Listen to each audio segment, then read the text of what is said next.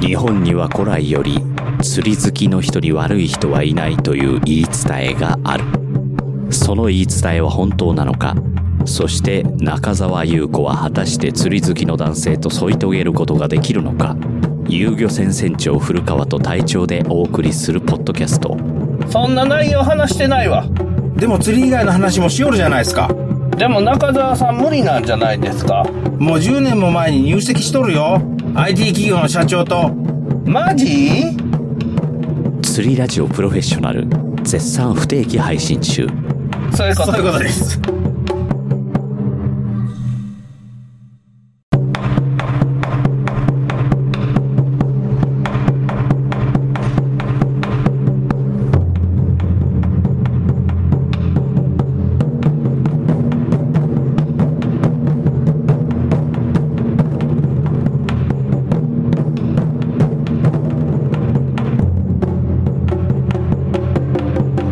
こんにちはゆうせもとまるですこんにちは大丈夫です明けましておめでとうございます明けましておめでとうございます今年もよろしくお願いしますよろしくお願いします小林さん隊長さん今年 のちょいちょい本名出すね今年の抱負をお願いします今年の抱負うーん釣りラジオ向けでいくとメーター釣りたいねまあ大物っすうね、ん釣りラジオ向けじゃないやつもあるんですか釣りラジオ向けじゃないやつは言えないやつやったらあるよ完全にカットしてくれるんやったら言うよそれ使えんやつや使えんやつでしょということではい僕の今年の抱負はとりあえず遊漁船を潰さんっていうことですねえー、っと平常運転を続けるとそうですねまず金銭的に潰さんっていうとはい事故とか怪我とかはいで潰さんっていうとはいあと健康っすよねうん健康を維持して遊漁船の運営を続けていくっていうその3点っすよねうんまあどうしても厳しい状況に追い込まれることはあるけどそういうとこが基本になってくるんじゃないかなと思いますはい健康は大事ですそうですね、うん健康設備金があったら仕事なんとかなるけんあそれ増えたら金があったら人生なんとかなるやろ金だけあっても金増えんやないですかいやいやあ俗に言うあの遊んで暮らせるだけの金があったら OK じゃないですかないわそんなん どこあるんでいや、前、あの、釣りラジオ初期の頃にさ、億貯めたって言ったじゃないですか。いや1000万や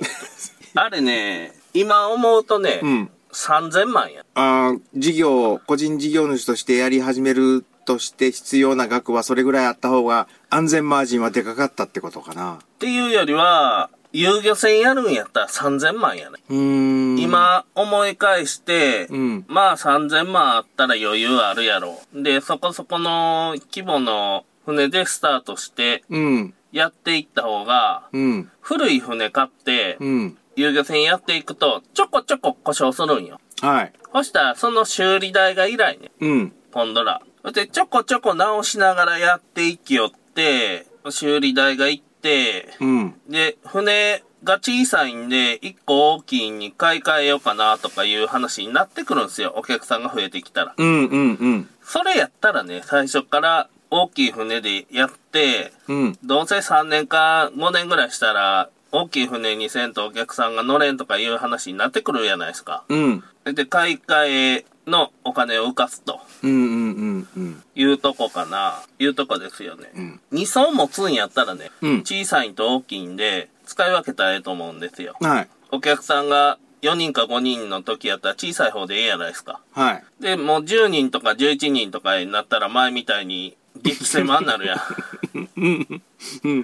えもうそうなったらできになるんやけん、どうせ。うんそれやったら最初から大きい船の方がええっす。うーん。やけど、燃費が倍違うんや。うん。今の船の基準にしてもう一回り大きいやつともう一回りちっちゃいやつっていう考えで、今の船は小さい方っすね。小さい方なのか。小さい方で置いといて、うんもう一丁は、今が36フィートなんすよ。はい。で、もう一丁は45か50フィートぐらいのう。んうんうん。で、11人乗って、釣りして狭くないぐらいの。 11人、12人乗っても大丈夫っていうぐ乗らっい。ても大丈夫、お客さんが乗っても大丈夫ぐらいの大きさの船にしとったら、うん週末どうにかなりますよね。うんなりますね。あ、間違えてあぶれたとしても、今度は小さい方の船があったらそっちの方に乗ってもらうっていう手もありますしね。そうっすね。まあ、三二層体制になったらね、うん。小林さんの登録して、三人体制で行って、なんか穴が開くやん。うん。シンコロとかかかるやん、すぐ。み んな。うん。うん。かかるね。かかった時に、週末どうしても出れん場合は、小林さん、みたいなね、うん。流れになってきて、まあ、小林さんの方もトレーニングやっていく と。いう形にはなってくるかな。その、2層目入ったらね。うんうんうん。緊急事態の場合でバックアップできるように訓練していくっていううん。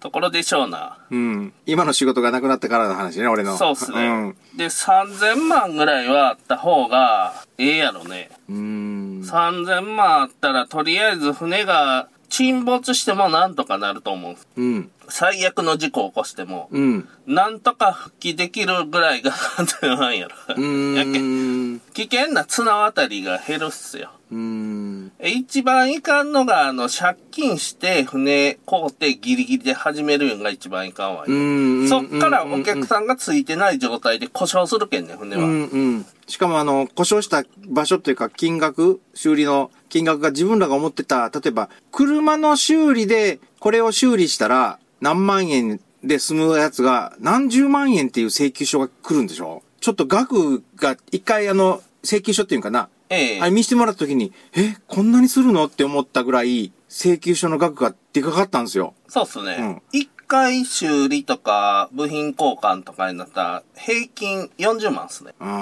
ん。え、故障やったらね、うん。漁船保険が降りる時もあるんで、うん。まあそれ、漁船保険が降りたら10万とかになるんです。うん。うん。やけど基本的には金額は一発40万やうん。うん。思っとった方がいいです。それが年に2回ぐらい。ペうんうん。どの遊漁船でも似たような感じなのかなースは同じぐらいですよう。ーん。え、その日々の管理とかうんしよっても、この間のあの、ベアリングが砕け散るなんか、どうにもならんや。うん、うん、うん、ウォーターポンプのベアリングが砕けるなんか、な、劣化やないですか。うん、どうにもならんやつはありますよ。いやし、普段の使い方で壊れていくとかもあるけど、うん。まあまあ、ほぼ、その、円外っすよ。あー、塩ね。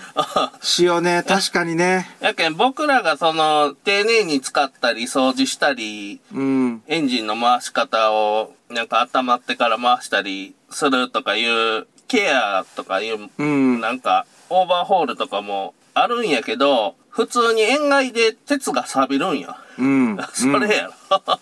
う んそれそれ。それっすよ。ただ、ただでさえ海の上に浮かんどるもんね。そうそう。やけん、なるべく塩入ってない状態で浮かべとるやないですか。はいはいビルジ回して。はい。カラカラにはしとんやけど、それでもなるけんねうん。やっぱポンプが組み上がって、中に水入っとるまんまになっとるやろ、はい塩水が。はいやけんまあ、そういう部分もあったりして。まあ、うちのつけおるとこなんかはまだ川のとかやないですか。はい上に川があるけん、塩分濃度はまだ低いんですよ。うん。汽水域ってやつですよそうね。ですね。やけん、まだエンジンの中入っとる水は、真水っぽい水は入っとんやけど、うん。うん。まあ、どうしてもね、水の中に塩が混ざっとるけん、それうん、錆びてはくるわいね。うん。いうとこで。なんぼ FRP 船って言っても、エンジン本体鉄や塊だもんな。で鉄やよくねん。関係ないわそん な。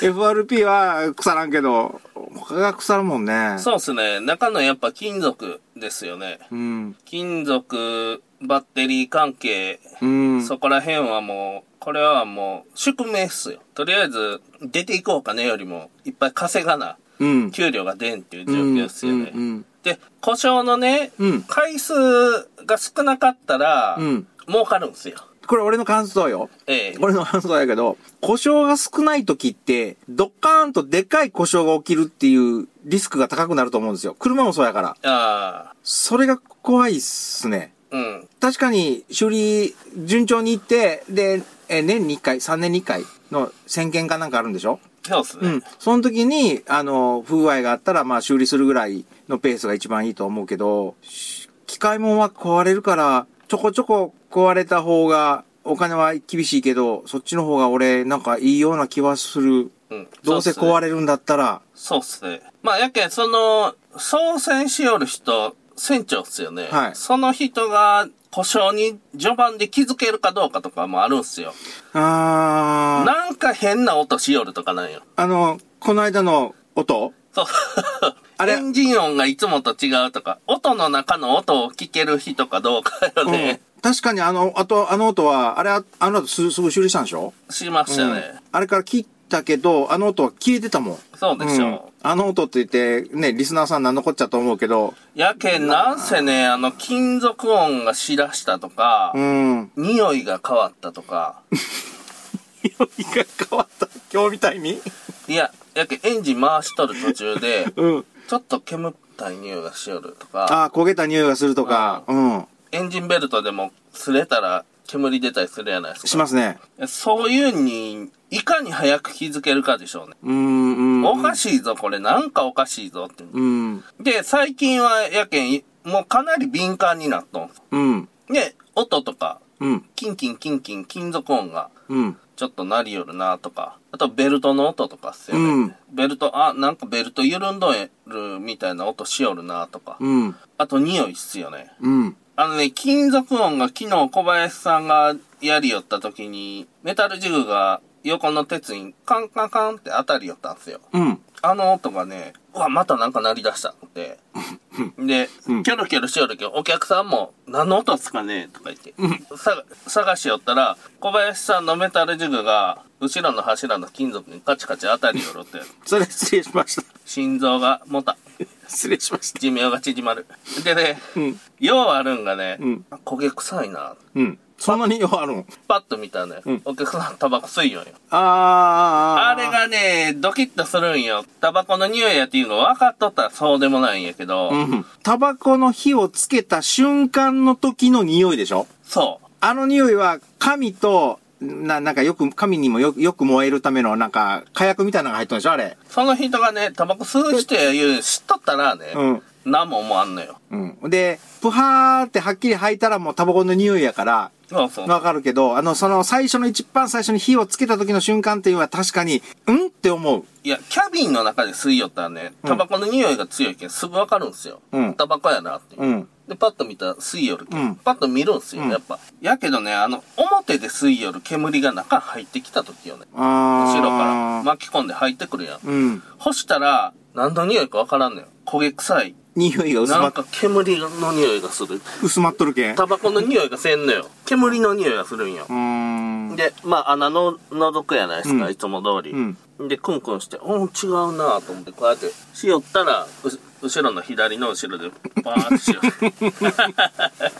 いや、それで行くとね、前、えーポイント流す時って、はい。先端ができたら、こう、順番に順番にこう、流、流れていくじゃないですか。ええそしたら、その日のお客さんは全員タバコは吸われんお客さんやったんですよ。はいだけど、タバコの匂いがめっちゃするんですよ。あれなんやろって思ったら、元丸の後につけた、いわゆる塩紙ですかね。ええ塩紙につけた船の先頭のお客さんがタバコプカプカふかしよったのが全部こっちに流れてきち ゃった。いや、もう、そんなんあるんですよ。やけん、その、そ3つのに音と、うん。匂いと、うんあと何やった音と匂いと、音と匂いと、なんかよ。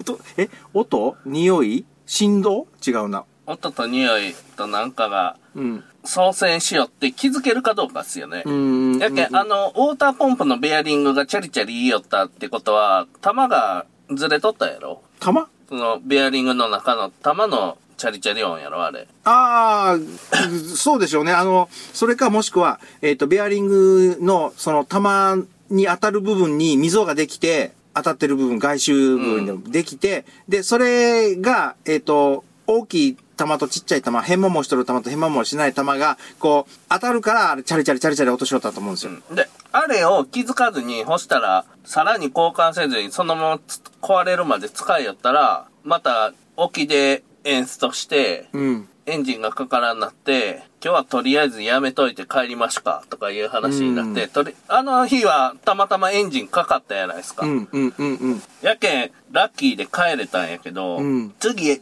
山台さんが行った時は、うんもエンジンかからずに帰れんかったけん。ロックしたとそうそう。うんだけどベアリングが完全に潰れてうん、外れてしもって、うんもうそっから西井さんに引っ張って帰ってもらったけん。うんうんだけどそういう状況に陥る前に、音とか、うん匂いとかで、最初の故障に気づけるかっすよね。うんあと、バッテリーじゃん。電圧。ああバッテリーね、まあ、3つはね、ほんと、バッテリーのなんか、ダイナモが充電してないとか、うんうんボルトが変な下がり方しとるとか、いつも見よったらわかるんすよ。うんうんで、ダイナモの動きがおかしいとか言ったら、オーバーホールしたら、大概どうにかなるけうんうんうんうんん。あれなんやけど、おかしいとか言うようになってきたら、また、オーバーホールしたら、ま、10万っすよ。うんうんうんしますねうんそういう部分とかで、大故障する前に手入れしていくっていううん 風にしとったら、船が停電するとかはないんや。やけん最初に。あっ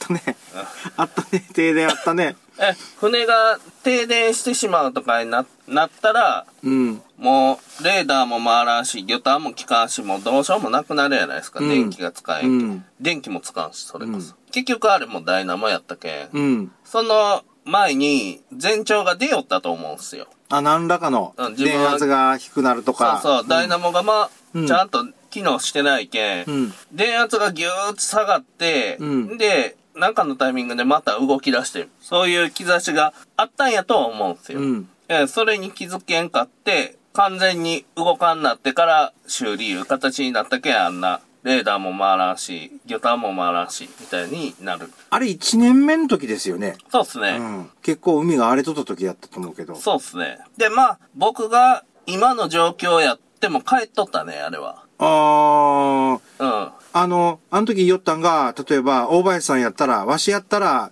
運転、ね、エンジン、なんともないんやけん。勘で運転して、わしは帰らんとかって言われとったけど、まあ、いいやったうね。ん。今、まあ、同じことがもしあったとしても、今の考えでも、やっぱり古川さんは、帰った方がええと。帰る。うん。即帰行やねう。ん。で、ワイパーも動かんかったでしょ。ああ、そうですね。そしたら視界を失う可能性があるんよ。うん。で、その状態でレーダー回ってないんよ。うん、うん。もうこれはもう目くらいやないですか。うん目つぶって運転しようと一緒やけん、うん。帰るね。うん。いややっぱ安全をとっていこうかなとは思います。 元丸は。なるべくギャンブルにならんように。うんで、それがね、うん。また電気が、ダイナモが動かんなったよ。充電せ、発電せ、発電か。発充電か発電発電せんなったよってなった時に、うんバッテリーのボルトはどんどんどんどん下がっていきよるけ、うん。半日ぐらいは持っとんよ。昼ぐらいまで話。うんうんうんうんうんそこ、それ気づけやっていう話よ。うん。それは、やっぱ分からんのよ。一年で。あの日はね、電圧が下がっていきよるのは気づいとったよ、古川さん。 あ、いいよった。うん。なんでこんなに低いんじゃろ ういつもやったら28ボルトあ ?29 ボルトとかあったあるはずなのに、なんでか知らんけど、今21ボルトなんじゃっていうのは言おったよ。あ21ボルト、ー言20おボっルたト。うん。だけど俺は、あの時動いとるけど大丈夫なんじゃないって言って、いう感じだったんと、あ12ボルト、車は12ボルトじゃないですか。あ、ええ。だけど12ボルトっていうい脳内にあったけん、数字が。はだから、21ボルトやったらえらい発電しとるなとは逆に思いよったんですよ、俺。い。うん。うん。まあ、すうん。 21ボルトやったらね、ピーピー言い出すんですよ。うーん。大体。でもあの日は一瞬でふっと消えたんですよね。いや、えっとね、ピピヨタワイパーがまず動きにくくなったんですよ。うん。なんかこうやっぱ電気やなっていうのは思ったんや。うんで、その後、レーダーが消えたんよ。うん。うん。また魚探はついとったんですよね。で、あ、もうこれバッテリーやなと思って。うで、ちょっとしけとったけん、波がう上んがっ、かぶってきよったんですよ、フロントガラスに。うん。それがあって、魚探が消えた時点で帰ったね。うんうんううん。ん、いう感じでしたけどね。やっぱそういうのがあるんで、遊漁船始めようかなと思う人は3000万ぐらいあったら楽にいけると。うん。うん。いや、少々機械的な故障とかあっても大丈夫やし、うん。まあお客さんが変な話、1年来んかっても大丈夫やと。うん。うん。 1年ぐらいやったら。うん。普通に生活しよったら400万も使わんやろ。使わんっすね。特に一人身やったら。一人身やったら実家におったら特に使わんやろ。うん。まあ、ひその、賃貸借りて、自分の家持っとって、なんかローンがあったり、うん。家賃があったりって言うたら、まあ、300万か400万ぐらいはかかるかもしれんけど、うん家代っすよね。いいだいうん。いわゆる家賃家賃とかか、、ローンか。ローンとか、うんそういうんが自分の人生にのしかかってくるけん、そこはね、開業する人は手出さん方がええと思う。とりあえうず。ーんで、軌道に乗るまでは。軌道に乗って、うん。もう金がジャブジャブ余っとると。うん。税金対策でいい買おうぐらいの、んその、うん事務所兼住宅にして、うん。事務所の半分は経費計上して、うん住宅のとこは自分のとこで住もうとかいうやり方で、大きい買い物をして、税金の計上するとか、うん。う。いうんやり方もあるんやけど、それぐらい余裕ができてからやらんと、未来はわからんけんね。うん。うん。未来わからんのんすようん。未来がわからんくて、明日ね、うんうん。行った船が沈んどるかもしれん。あー、YouTube で見たね。俺あれ、古川さんが送ってくれたじゃないですか。はいはいあれの前の日にあの記事読んどんすよ。見とんすよ。あ、そう。偶然見とって、で、古川さんが送ってきたから、はい。あれこれ、古川さんの友達やったのって思ったぐらいのタイミングやったんですよ、あれ。あれ、友達じゃなくて僕が YouTube やりよる、やり始めた時に、うんコメント入れてくれた人だ。ああ、そうなん。ああー。なんか、船の渓流方法をちょっと失敗して、ひっくり返ってたんでしょあのね、ワンミスで、あんななのよ。大事故うんうん。一個の、みんな結構僕から見たのんきなんよ。で、まあまあこれぐらい大したことにならんやろとか言って思うこととかあると思うんやけど、うん。海の上でそれやったらマジで終わるけんね。うん、うん。やけ、一個の作業でも3回ぐらい確認するんよ。うん。スマホのカバー僕つけてなかったんすよ。は今、藤岡さんにつけられたんやけど、い。つけ、 付き合いつけてなかったんですようん。一、回でも落としたら終わりなんや。スマホでも。海海の中に海に。 そりゃ、そりゃそうじゃん。 海の中に、えどういうシチュエーションで海の中に落としても助かるんだろうかって、ちょっと一瞬考えた、俺。一回でも落としたら終わりなんですよ。うっん。ていうのを、自分の気持ちを張り詰めとくために、スマホカバーしてなかったんですよ。 ああ、そういうことか。ああ、 よく画面割れとったよね。 結局ね、なんだかんだで3回落としたね。えー、それは海にってこと 地面に。あ、地面にか。びっくりした。海に落としたんか思った。で、ファスナーがついてない服は落ちるね。うんうんうん。やっぱり。やけん、海の上でも必ずファスナーつけた服に、服を着てなんか入れるとかいう癖がついてくるんですよね、やっぱ。あんうんうんの、一撃アウトなもんを持っとったら、うん緊迫感が高まるんですよ。逆に落とさんなる。うんうんで、何回か落としても大丈夫やって思いやったら海で落とすけん、そいつは。大 概。うん。山大さんみたいに。そういや、山谷さん落とした。落としたね。 俺が、な、なんかち、ちょっとしたものを海に、あ、フィッシュグリップだ。フああィッシュグリップをパーンと間違えて落としてしもたんじゃーとかって言ったら、僕なんかもっと高いもん落としましたよとかって言うけど、 何落としたんって言ったら、iPhone ですと。あ、それは高いね。 ユリで落としましたね。それじゃ、大変じゃな。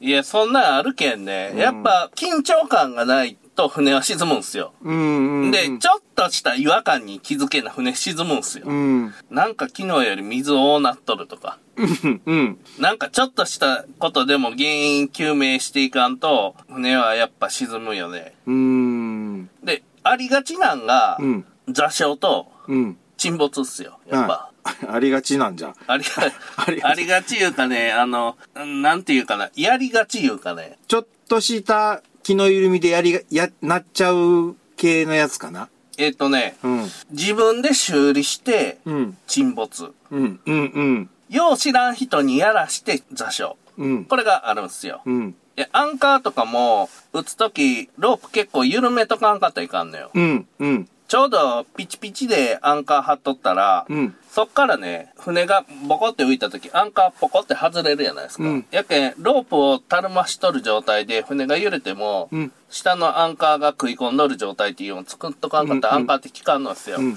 やけど、わからんやん。落として下ついたらもう、ロープくくっとったらええと思うやん。うんうんそしたら、み潮が満ちたら、船、ロープ届かんなってポコポコ浮き出すやん。うんこのまま座礁するんですよ。うん。これが実際に一見知っとる人がなったんと、うん。あと、キングストーンって言うてね、船の底に水吸い込む、は吸いい込み口があるんですよ。はいあれを自分でな、付け替えて、うん船戻しとったら次の日の朝行ったら沈んどったいう。うん。まあちょっと知っとる人で、うん。同じ人やけど。 同じ人なんか。そうなんや。あ、同じ人なんか。うん、なるんよ。やけん、その、なるは同じ人ない。っうーん。てことは、うん。適性があるってことだ。うーん。ん、うん、まあ、うん。ど、どんな職業にも適性ありますよね。あのね、うん車の事故する人って何回もする人ってし何回もするんですしますね、いますね。事故せん人って事故せんのんすよ。やっぱ。うん、適性があるんや、うんきっと。うん、いや、それは出すスピードにもよるんやろうし、うん自分の安全意識とかいうのもあるんやろうけど、うん適性があるんですよ。うん。船も、うん。同じように。うんで、そのね、一回失敗してそこで原因追求して、次の再発防止して、うん次に繰り返さんようにするっていう人と、うん。同じこと何回もやる人がおる。うん。ね、そもそも用心深すぎて、そもそもその領域に突っ込まんように、うん。いろんな話聞いて、うんそうならんようにする人もおる。うん。だけどそういう自分で修理するとか、うん。まあまあ、キングストーンなんかまあまあのとこやないですか。うん。まあまあ重要やろ。うん。だけどそこをね、ちょっとケチって自分でし、コーチなんか1万ぐらいよ。うん。うん。いやね、西井さんにちょっと、ここ、錆びてきたけん、不安なけん、変えといてやって言うと終わる話やないですか。うん。買うてきて自分で付け替えて、次の日沈んどったらもう200万とか300万、うんそれだけで。だから、だからっていうか、元丸の船でいろんなこうトラブルがあって、うん。で、偶然俺が乗り合わせとった時に、修理し始めたりする時が、修理した時があるじゃないですか。は例えばトイレの排水とか。ええあれ、えっ、と、使ってるところまでは自分でばらせるけど、うん。そっから先の最後の、あの、排水するためのあの、バルブうん。あれはね、怖くて陽色上がったんですよ。もしこれが壊れたら、絶対アウトやっていうのが目に見えてたんで、ええよく、いや、動いたら動くはずって言って、古川さんガーン動かしたけど、いや、あれはね、俺が閉めたんよ。あ、閉めたん閉めとったんよ。開いとったんよ、もともと。うん開くやん。流すけうんん。開いとるやん。で、詰まった、どうのこうのって言い出したけん、ぎ水が流れになったんや。流れになって、戻ってきたら怖いなと思ったんよ。うん。で、これ閉まるんかなと思って、回したら軽く動いたけん、うん閉めたんよ、うん閉めといたら水上がってくることないやろ、うんってばらした時に、うんと思って閉めたんです。やけん開けたんや。あれが閉まっとんやったら俺は開けん、絶 対。戻らん開けんやろ、開 けん閉まっとったら俺は、あれは、あ、開いとる、ああの、しえっ、と、閉まっとるもんじゃと思っとったんや。あれは俺が閉めたん あや。そうそかの日、その、あそそうの後、あとすぐに、その前に。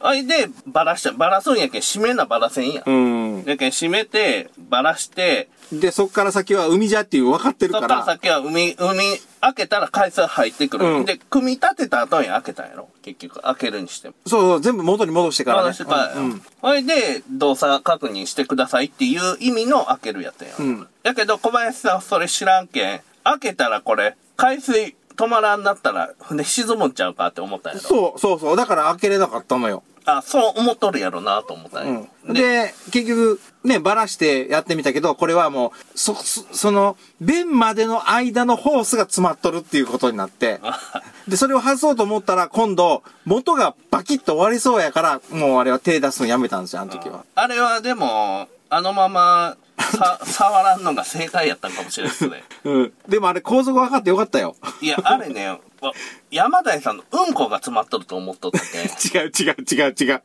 ん、なんか石みたい、尿石みたいなのがそ詰うそまっとっうそうそうたじゃないですか。いや、あんなになっとると思わせんやん。うん。だから俺もあそこ、コンコンコン叩いたら、あれが、あのよく、ね、剥離して、こう、流れるかと思ったんですよ。はいはい。ただ全然は流れんかって、あの日は本当船の雰囲気、トイレ行きたいけど行けんなっていう人がすごいおったけん な。あれ、しかも朝一やったやん。そうそうそうそう。俺。も昼ぐらいにあの状況になっとったらもう諦めとったんすよ。うん。もうええわと思いよったけど。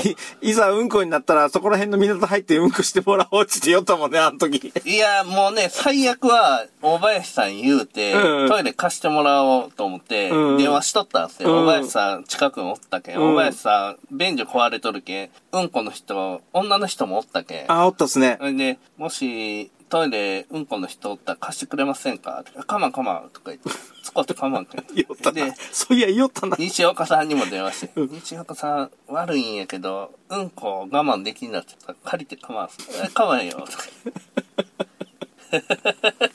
それはそれで、面白いラジオネタにはなったね。いや、俺、山田さんどんなうんこしたんやろかと思いよったん ですよ。言おった。山田さんがうんこが詰まった、うんこが詰まったって言おったうけ。んこが詰まったって言いよるけん。で、髪もよけ流した言って言いよるけん。そうそうそうそうそ髪うが詰まっとんじゃ、言うて。言うて思うやん。うん。あんな下流があんな尿石みたいなの詰まっとると思わせんやん、こっち。とりあえず俺あれ、あの、指が届く範囲、ええであれ、確かに詰まっとったわ。ああのー、なんだっけ、えっと、ティッシュ、トイレットペーパーあがあ団子になって、その先やったんですよね。 あ、そうっすね。うで、うんこが出てこんでよかったわと思ったもん、俺。あの後ね、流しても、じょ、じょろじょろじょろじょろぐらいしか流れよなかったやんですか。うんうんあの後、西井さんとこで上げて、うん。あの、筒の中掃除して流したら、シュコーン言って流れ出した。 あ、これが普通なん や。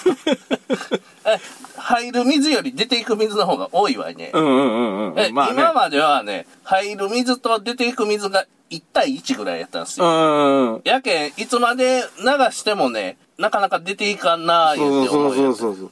だけど、今となってはもう、スコスポーン言って抜けるけん。逆流の一歩手前やったもんね、あれ。まあ、最初の頃 は。まあ、これが普通なんだっていうんが、その時に分かって。うんそれがもう、遊漁船やりだして3年目ぐ らい。そうそうそうそうそうそう。そんなになるんです。うん。やけん、まあ、いろんな情報を聞くわけですよ。僕もあの、先輩の遊漁船しよる人が、はい。知り合いができてきたんで、はい。そこに、こんなことがあったとか、あんな事故があったとか、うん。こういう故障があったとか、うんいう話はいろいろ聞くやないですか。はい。まあ、それで予防できとんよ、だいぶ。うん。船が座礁したとか沈んだとか、うん。石にプロペラ当てたとか、うん。火事が飛んだとか、あいろんな話があるんで、そこで大事故を、情報によって大事故は防げとんかな、ー。うん。感じはしますね。あそこは危ないけん、走るとき気をつけとった方がええとかう、ん。いう情報も事前に入っとったけ。うんん。何も知らん状態で、ふ沖に出ても帰ってこれよったっていう部分はありますよね。やけ、もし遊漁船やりたい人がおったら、あの、天草にロッシーさんいう遊漁船があるけん。まあ、そうんうんうんうん。そんな人に、まずね、電話して、相談してみてください。うちはやってないけん、そ れ。うちはやらせんけん。うんあれ、な、何話新、新しいのこの釣りラジオになって、プロフェッショナルになって、10話以内ぐらいよね。そうっすねロッシーさんの名前出てき た。 4話、5、4話、5話ぐらいでしょう。だからそれでできるけん、うちにはこんといてください。出てください。うちはね、めんどくさいんとか嫌やけん。 うんほんといてくえー、レビューあります。お、今更やけど。今それだけど。レベルがありますはい、ありがとうございます。えー、ボイスの方が好きだったさん。はい。年末やね、入れてくれとんが。2022年の12月28日にレビュー入れてくれとったんを今気づくっていう。うん。あ了解ですいや、その前に、それまで収録してないもん。あ、そうっすね。うん。今回は、え、年越しで初めてやもんね。そうっすね。うんでふるさと納税はハテナ。星5ついただいてます。はい。ありがとうございありがとまうす。ございます。平日の、平日の乗船数や県外顧客の獲得のため、ふるさと納税の活用はいかがでしょう例としては少ないけど、僕は宮古島の遊漁船のチケットを毎年利用しています。客側は便利ですけど、申請するのは、申請する側は大変なんかな、いう話にいただいてます。ああ、ふるさと納税ね。ありがとうございまあすり。がとうございます。うその発想はなかったね。ん。やったこともないし、やり方もわからんし、ふるさと納税自体を利用したことがないけん、俺もないです。ゼロ知識なんすよ。 はい。何も言えない。確かにな。確かに、何やったっけな。あの、納税してもろたら、いちごが送られるとか、うんうんどどっかの牛肉が送られるとか、とかっていう話は聞くから、ええその中に、その遊漁船の乗る、ちまあ、チケットっていうんかな、はい。があっても、お行けるんやったらい行ってもいいですよね。申請やけどなしん、うん、ありはありかもしれんですね。そうっすね。うん。毎年申請せないかんかもしれんけど。これ、あれやろ。補助金と一緒やろ。補助金ですね。税金が乗ってくるんやろ。うん。払う方は税金を払いましたってことです。そそもそも俺、ふるさと納税のシステム知らんもん。いや、俺は分 からん。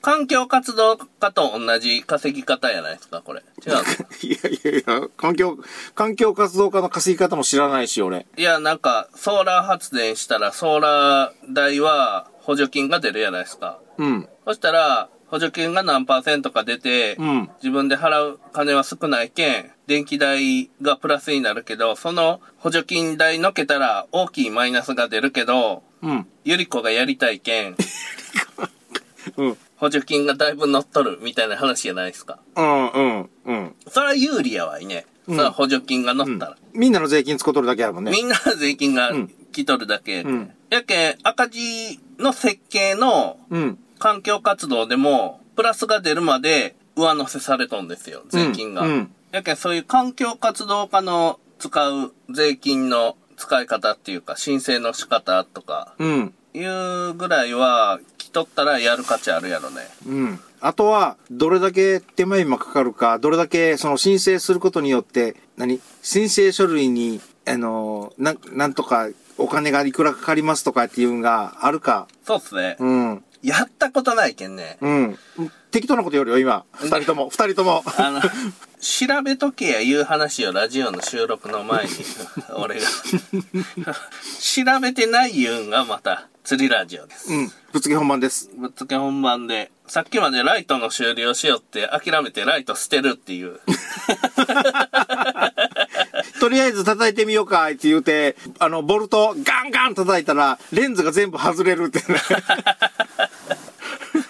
捨てるっていうね、うん。いう状況でございます。まあ、検討してみます。そうですね。うん。いや、もうそうやって、いろんな制度、制度言うんですかうん、制度っていうか、うん、そうですね。お国の制度、もしくは地方自治体のそういう制度があるんだったら、それは利用する、しない、し利用しないっていう手はないですね。そうっすね、んみんなが働いて、ピンハネされた所得税を僕が全部使います。はい。それぐらいの勢いで申請しま しょう。そんなんでええんか、日本。うーん、ええんじゃないですか さよならさよなら焼肉行きましょうか。